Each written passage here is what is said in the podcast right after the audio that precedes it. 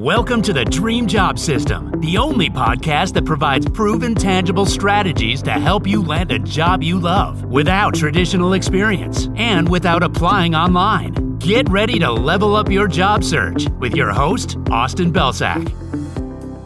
Hey everyone, welcome to another episode of the Dream Job System podcast. I'm your host, Austin Belcak, and today we're going to talk through a little case study about building rapport at the beginning of an interview.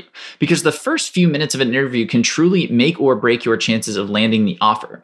Those first few minutes are where the tone is set for the rest of the conversation. And the best part about it is it's free form. You actually have a lot of control over the direction that that conversation goes before you jump into the Q&A that's a bit more rigid and a bit more structured where you have less freedom and flexibility to control the narrative.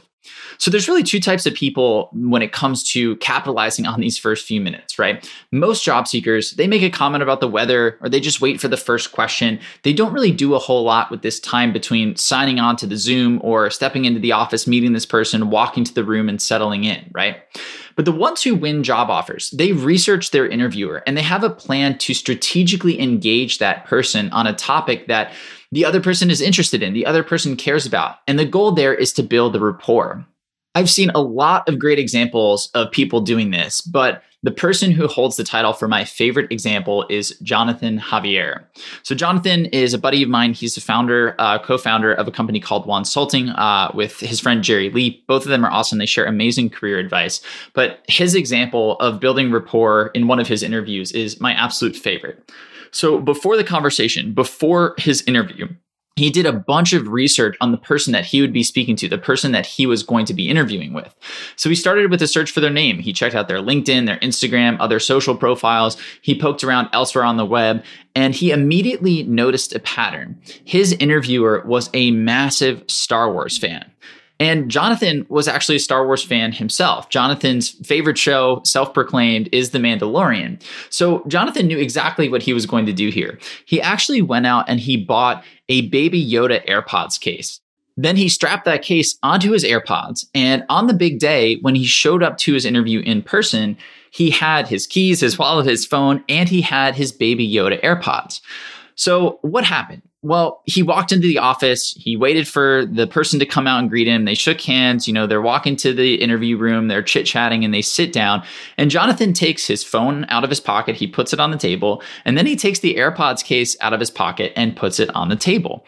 And his interviewer immediately noticed it. His interviewer was like, Oh, are you a Star Wars fan? And Jonathan jumped right on that opportunity, right? He's like, Yeah, I love Star Wars. My favorite show right now is The Mandalorian. I've absolutely been loving it. Like, I can't get enough.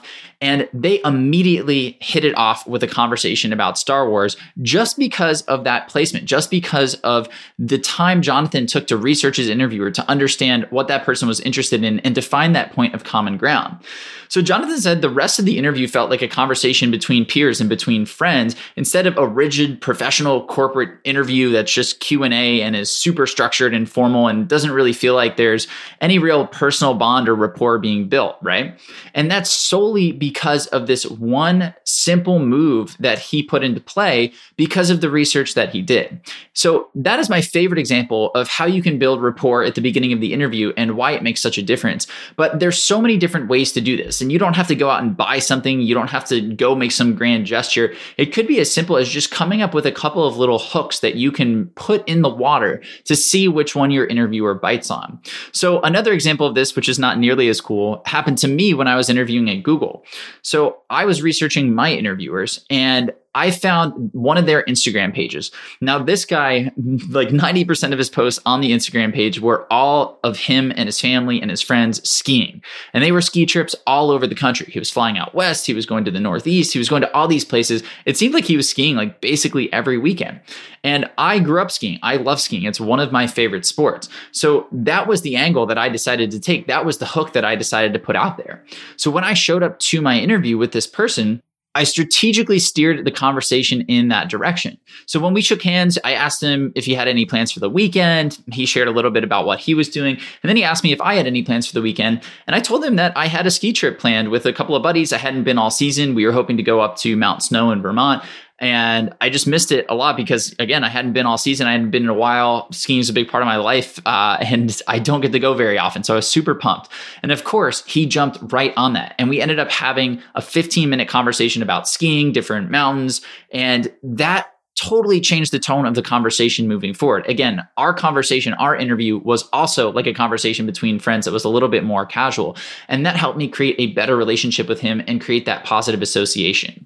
So when you're preparing for your next interview, don't just stop at thinking about the questions you might be asked and the answers you might have for the role also, look at your interviewer, do some research on them, work to understand who they are, how they want to be engaged with, what they care about, and then come up with a couple of different angles that you could potentially use to create that common ground and build that rapport within the first few minutes of the interview before you sit down for that structured Q&A.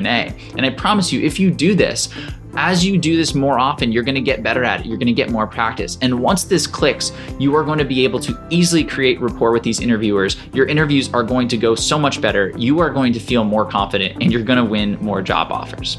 So that's it for today. Thank you as always for listening, and we'll see you in the next episode of the DJS podcast.